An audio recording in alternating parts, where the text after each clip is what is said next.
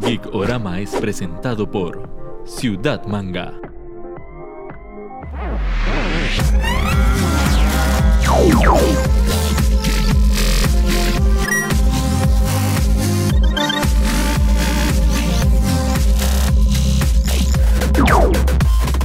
Bienvenidos a un nuevo programa de Gikorama. Hoy una edición muy especial con invitado internacional, pero antes de presentar a nuestro invitado, Neto, ¿cómo va todo?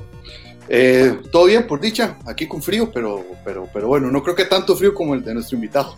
Y vamos a preguntarle cómo está el clima ahorita más adelante. Primer invitado del otro continente, primer invitado europeo que tenemos, doctor en marketing y comunicación audiovisual, escritor de cómics como The Cartoonist, Comic 21, próximamente saldrá The Boy y un proyecto que probablemente nos comente damos la bienvenida a Paco Hernández desde España. Paco, ¿cómo vas? Hola, muy bien, hola.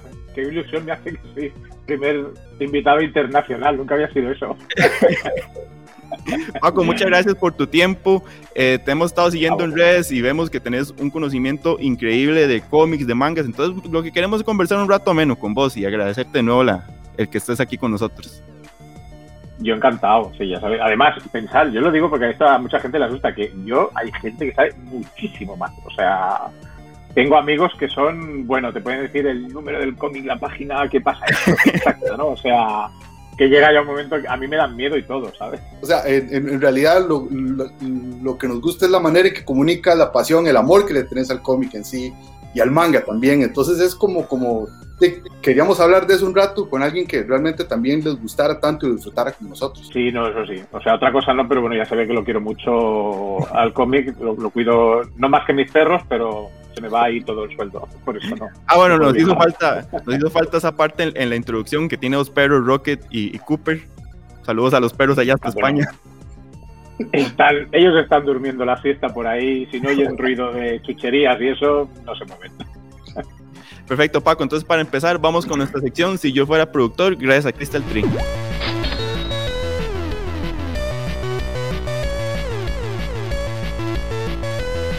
Si yo fuera productor, estaría gracias a Crystal Tree. Yo aquí tengo mi tacita que nos hicieron con el logo del programa. Recuerden, cualquier cosa que ustedes quieran personalizado en cristalería, vidrio y madera, ya sea de su fandom, de música, lo que sea, lo contactan y ellos le hacen este grabado en arena que es prácticamente imborrable. Vamos a ver, te voy a presentar tres personajes y tres situaciones y vos lo, lo acomodas como quieras. Tenemos a Deadpool, tenemos a El Pato Donald y tenemos a Rangma. Uno de ellos se queda tal y como está. Otro de ellos se une a las Tortugas Ninja. Y el otro entra a un programa tipo Masterchef. Mira, el Pato Donald lo dejo como está porque si lo meto en me lo, me lo cocinan. O sea, de momento lo vamos a dejar donde está el pato, por su salud no lo vamos a tocar. a Deadpool lo metemos con las tortugas ninja. Vamos, de calle, seguro. Y Ranma, bueno, me gustaría verlo cocinar, por eso lo quiero llevar a. Lo llevaría a Masterchef. Muy bien, muy buena elección. Segundo, segundo caso, Paco. Luke Skywalker, el décimo Doctor Who, el interpretado por David Tennant, y Super López uno desaparece de la existencia, el otro se queda tal como es y el tercero puedes escribir un cómic sobre ese personaje. Pues mira, yo lo siento, lo siento por Luke, pero adiós, muy buenas. adiós. muy buenas. Eh, claro, entre Doctor Who y luego me queda Super López. No, yo el, cómic lo escribía de Doctor Who, sí, sí. Además, estoy viendo el cuadro de vuestro compañero, que es de cuando explota la, la TARDIS en la época de, de Vitelan, o sea que me encanta, sí, sí. Excelente, Paco, muchas gracias. Esto fue nuestra sección. Si yo fuera productor, gracias a Crystal Tree.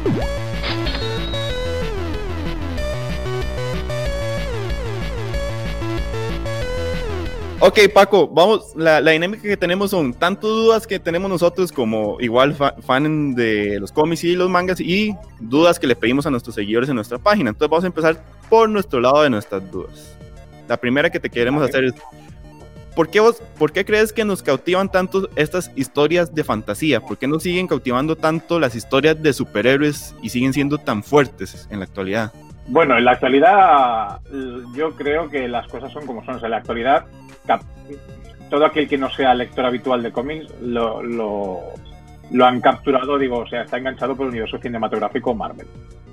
O sea, ya puede haber muchas películas de DC, y yo soy fan de los dos sin ningún problema, pero nos tenemos que rendir a la evidencia que todo viene del universo cinematográfico de Marvel, ¿no? que es el que ha creado adeptos a lo que a lo que es el cómic, pero ya no el cómic, sino a cultura pop que hay alrededor. O sea, han hecho como un derivado.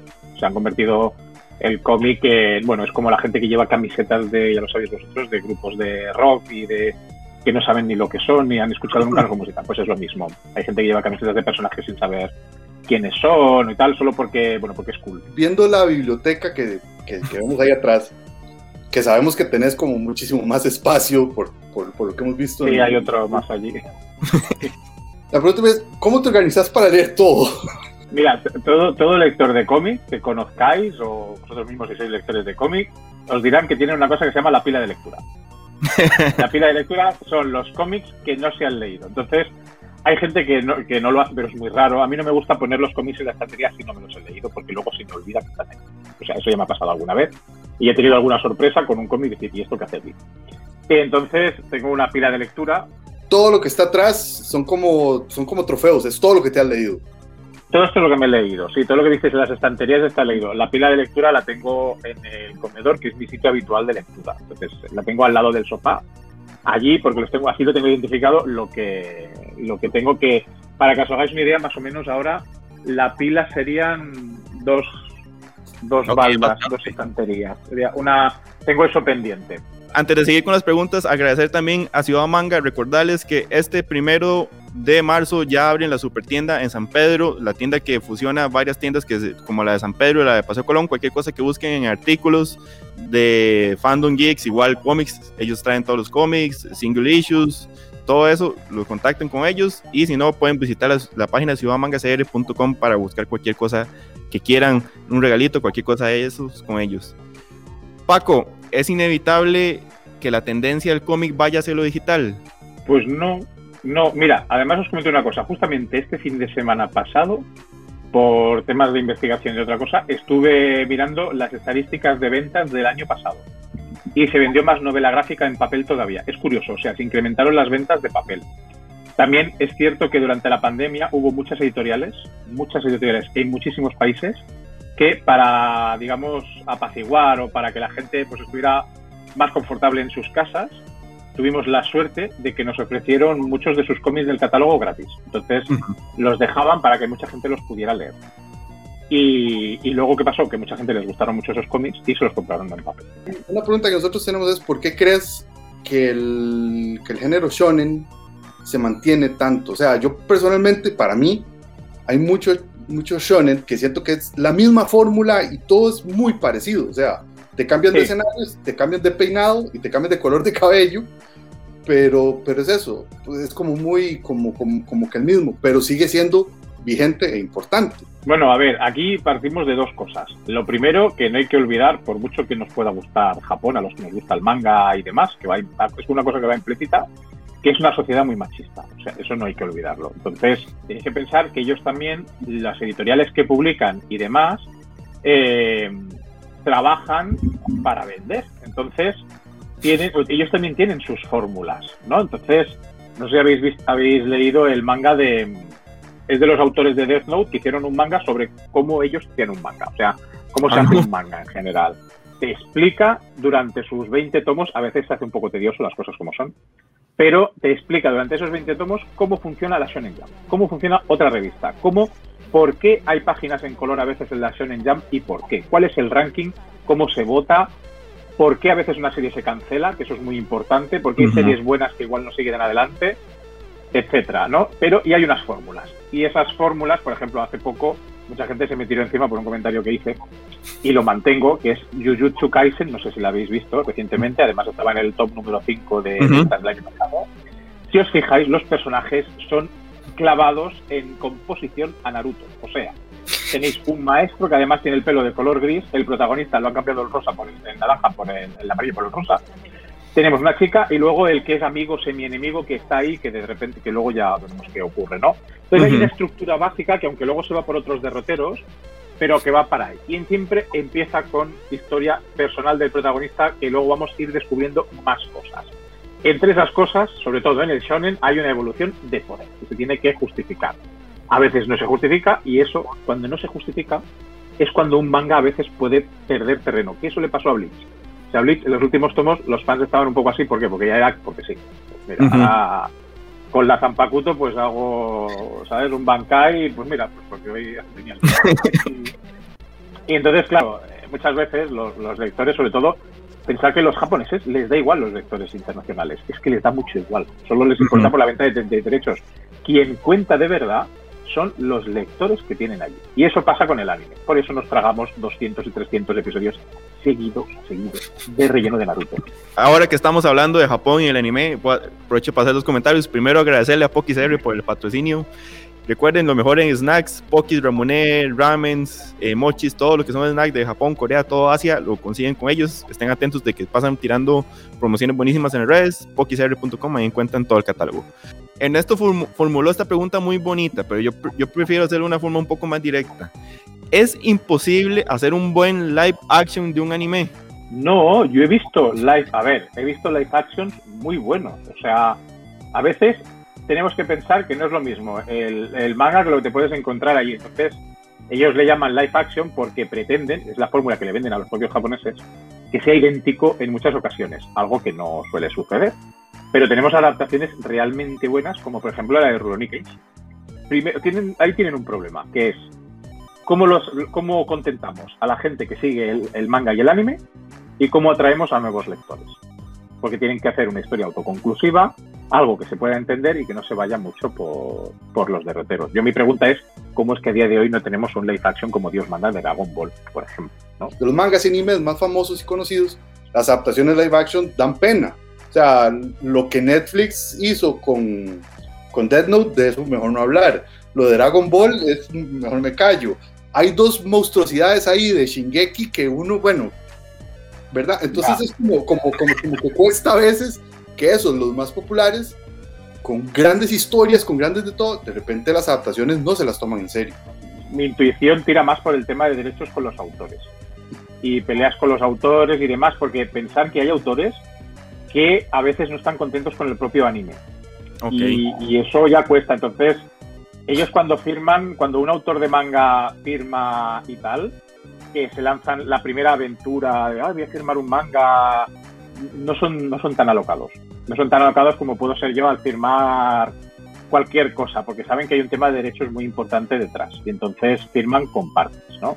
Para que una adaptación sea buena, obviamente debe tener licencias, o debe apegarse al material fundacional estrictamente. O sea, hay, fans del cómico, de manga, que resienten que cosas que no se incluyen.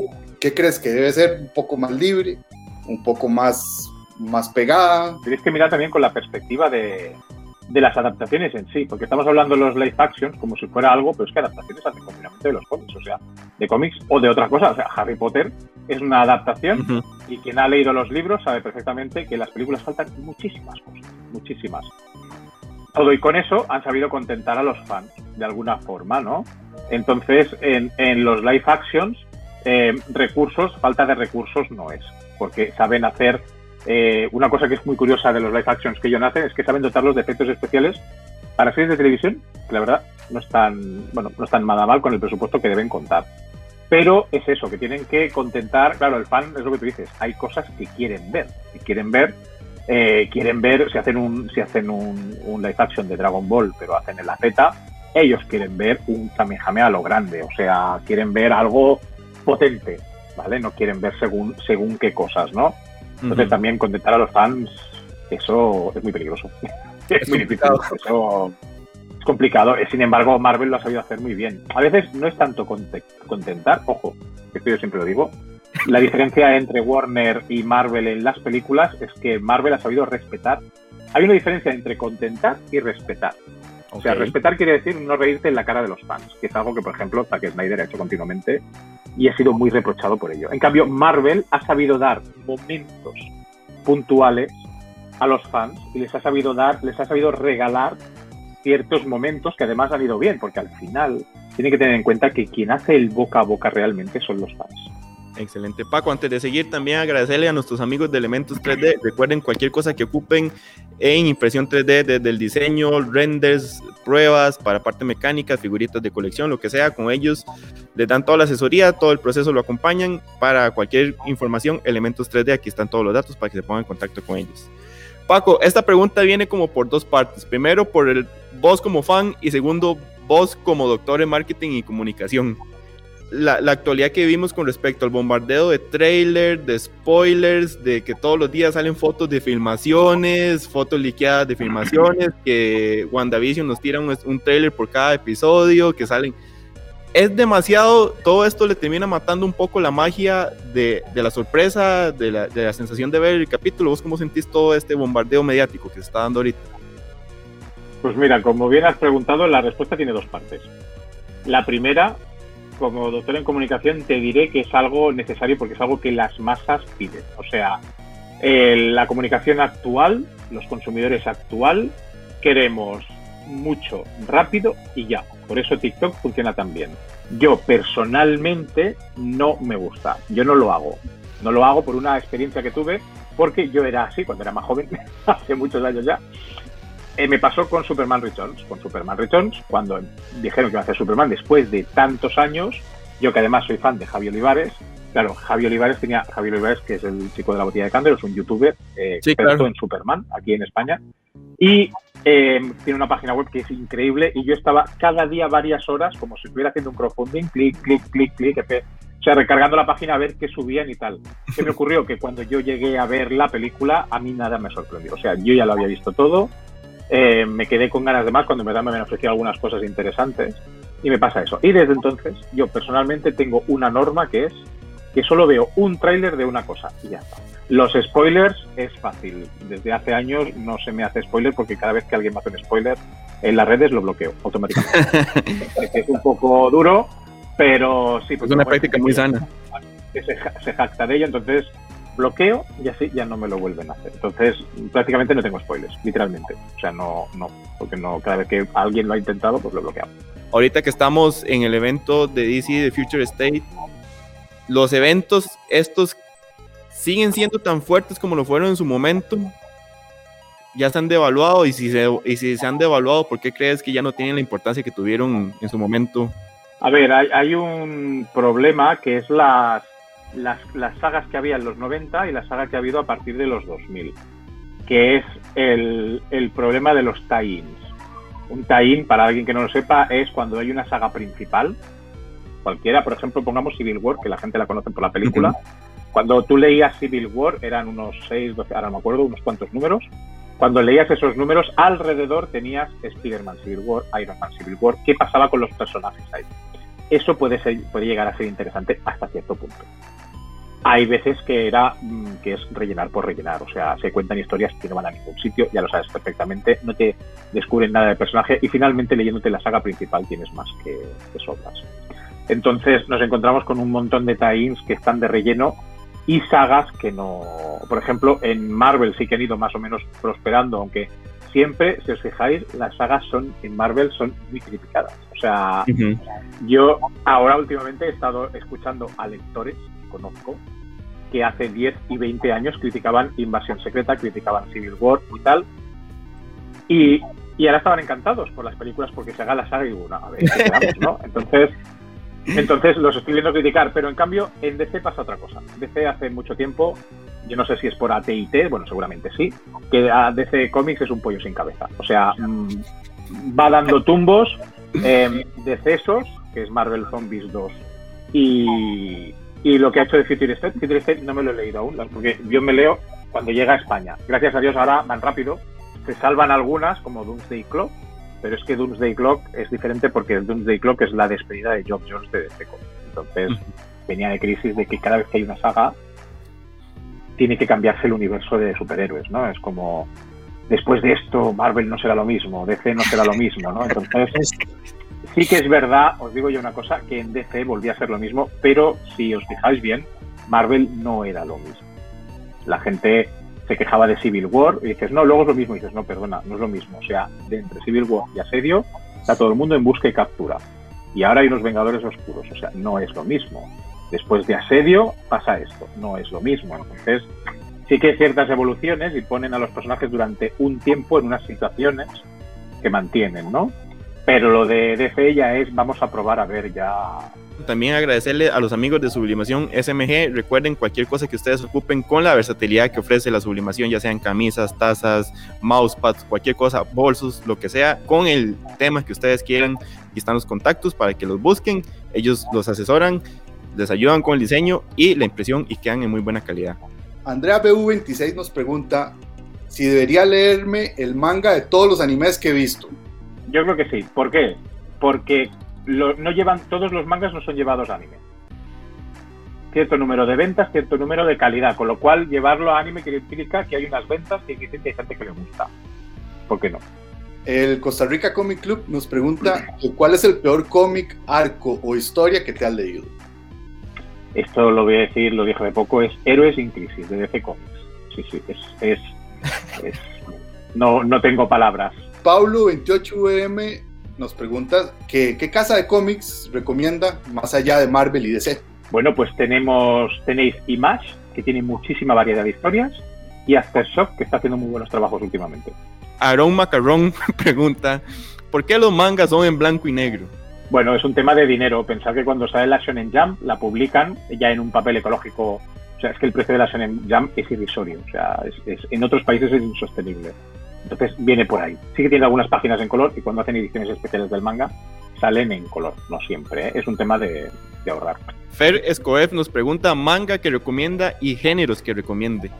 Así de los últimos que he estado leyendo, justamente es el, es el, el Demon Slayer, el Kimetsu no Yaiba, o sea que no recomiendo nada que la gente no, porque hay un cambio en el anime, pero digamos que la cosa mejora mucho, o sea, es, es empieza a hacer unas cosas así y no lo puedes dejar, ¿eh? Ok, eh, Owen 1719 pide consejos para colecciones a futuro para valorarlas. Si quiere comprar algo para vender en un futuro, que compre ediciones muy especiales. Ediciones que, por ejemplo, aquí en España se publican unos tomos coleccionables como estos que hay allí al fondo, perdona, allí, y solo sacan mil ejemplares, no sacan más. Luego, claro, mm, puedes encontrar el tomo pues que está al triple de precio, ¿no? Es lo único que, que puede hacer. Sobre todo, eso sí, que sean, que sean americanas. Ok. Sí, Cuen, o sea, que si la época actual de la pandemia irá a afectar la narrativa y las temáticas de los cómics, como ha pasado durante, la, eh, durante las épocas de guerra, que también influenciaban en, las narrativas y en las historias. Eh, no, no creo. Y en ocasiones lo que quiere, lo último que quiere es cuando llegue a casa, además que le recuerden por un libro o algo, ¿no? Eh, este tema. Yo creo que no, son dos situaciones muy diferentes. Perfecto, entonces ya para ir casi que cerrando, vamos con nuestra sección X en Y, gracias a WhatsApp.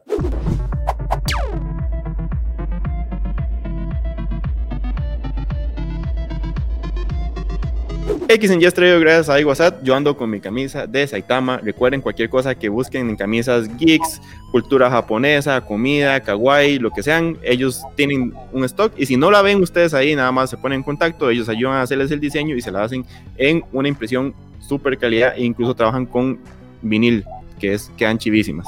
Imagínate que vos estás como en Los Ángeles de Charlie.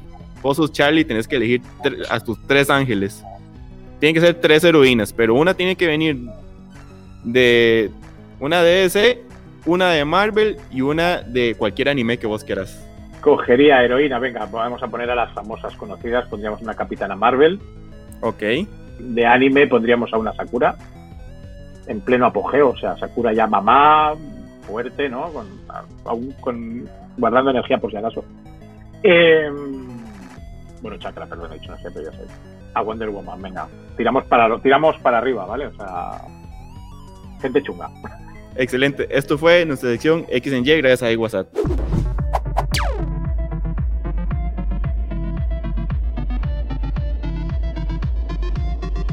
Si nos quieres comentar un poco de tanto el proyecto como de Boy, que estás trabajando, como otro que tenías ahí en proceso. Sí, mira, ahora el primer cómic que saldrá es lo que os había comentado antes, hay un proyecto en el que llevo cinco años trabajando con un dibujante que se llama José Ángelares, que trabajó en la primera novela gráfica en la que estuvimos, que hizo Rosé Javier. Y mm, es un proyecto que la editorial de momento no quiere que desvelemos el tema, pero justamente esta semana ha acabado de colorearlo Solo queda rotular la portada y ya estará. Ya depende del plan editorial, pero seguramente saldrá este año.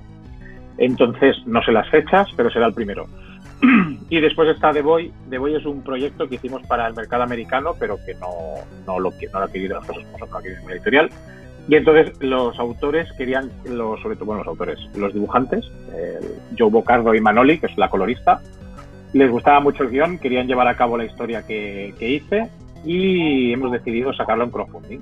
Es un thriller de acción eh, que pasa en Estados Unidos, un chico que se llama Solomon y bueno, eh, digamos su vida y lo que ha ocurrido lo que ha ocurrido con él será un álbum cortito de 70 páginas y bueno tal pronto como esté pues seguramente en redes haré difusión del, del crowdfunding ¿no? para bueno, para que toda aquel o aquella persona que quiera colaborar pues que lo haga Paco, también te vemos muy activo en TikTok. Pasas poniendo mucha información de datos súper interesantes. ¿Eso de, de qué, cómo surgió?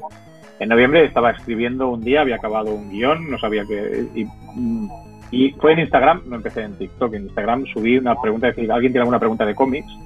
Y como en Instagram no subía contenido, cogí algunos de esos vídeos y los trasladé a TikTok porque, como yo sigo otras cuentas, digo, bueno, para que vean que subo contenido, si no dirán, el, el, el stalker este que está aquí, que no, que no nada.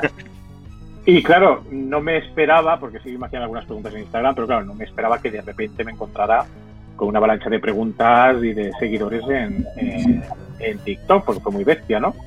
Y bueno, de hecho sigue siendo, o sea, aún no, no, no sé, no baja el ritmo. Y, y, fue a raíz de ahí, a raíz de ahí que trasladé eso y la gente no paró de hacer preguntas. Si alguien quisiera, o sea, ha visto las películas, recomendaciones así, sencillitas, ¿por dónde puede comenzar en cada una de las dos casas principales con los superhéroes, verdad? Yo siempre, siempre recomiendo porque hay tantísimos y es tantos superhéroes y están todos mezclados y cambian y, y, y, es tan fluido, sí, porque es normal que la gente, normal, ¿eh? mucha gente le cuesta por esto, ¿eh?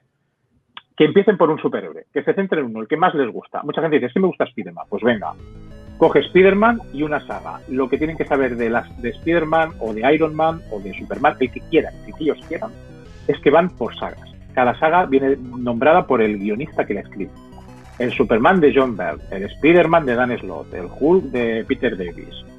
Entonces todo se reedita, todo sale y empiezan por ahí. Y lo bueno es que todos estos tomos que veis aquí, si quieren empezar por grapa, ¿vale? Pero todos los tomos son historias que empiezan y acaban. Dentro de un... Evidentemente les surgirán preguntas. Es normal cuando es la primera vez. Pero a partir de ahí empiezas, poco a poco. Y nada más, alguien, no me acuerdo quién ahorita nos había preguntado que si que, le, que, o sea, nos había dicho que te preguntáramos que quién era más rápido, si Flash o Superman, pero tenés un video de eso en YouTube, entonces para que vayan a sí. ver. Ah, vale, sí, no, pero es, es Flash. pero... bueno, igual vayan a ver el video, es un soy, muy buen video. Yo soy fan de Superman, pero es que si no, ¿qué importancia tendría Flash, no? Entonces, Superman no puede acapararlo todo. Siendo tan fanático de Superman, ¿por qué es que ha costado tanto adaptarlo? O sea, Uy, pues por los. ¿Habéis visto? Hay un monólogo de Kevin Smith, ¿lo habéis visto? ¿Mm? Ese monólogo explica cómo él, eh, con, con, Peters, el productor, el problema es que los derechos de, de, Superman y todo DC los tiene Warner. En concreto, personas de Warner, productores. Eh, estas personas pues tienen ciertas tal y quieren adaptar según qué historias y tal, y eso es muy complicado. O sea, una vez hablé con un, un guionista de DC Comics que trabajaba en Warner. Y él me dijo que tenía que hacerme una idea de que DC Comics era un estofado que estaban haciendo, ¿no? Una, una película era un estofado y que era, había una puerta abierta y todo el mundo entraba e iba echando lo que le parecía. Entonces, claro, cuando llega el público a probar aquello, dices, ¿qué es esto? ¿No? Pues eso es lo que está pasando con, con Warner. Hay demasiada gente mmm, metiendo mano. En Marvel hay un productor que es Kevin Feige, bien asesorado. Ahora mismo WandaVision, mucha gente sabe qué va a pasar por los agradecimientos finales de los guionistas. Yo no he dicho nada porque no quiero hacer spoilers.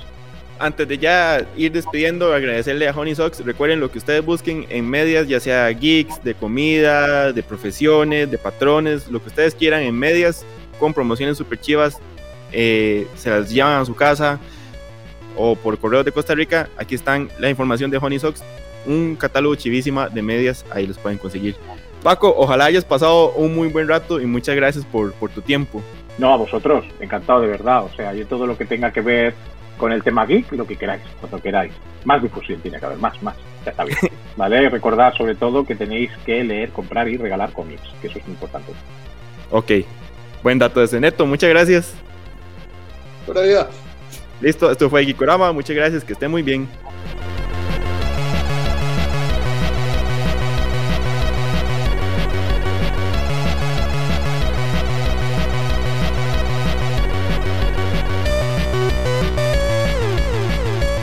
Geekorama fue presentado por Ciudad Manga.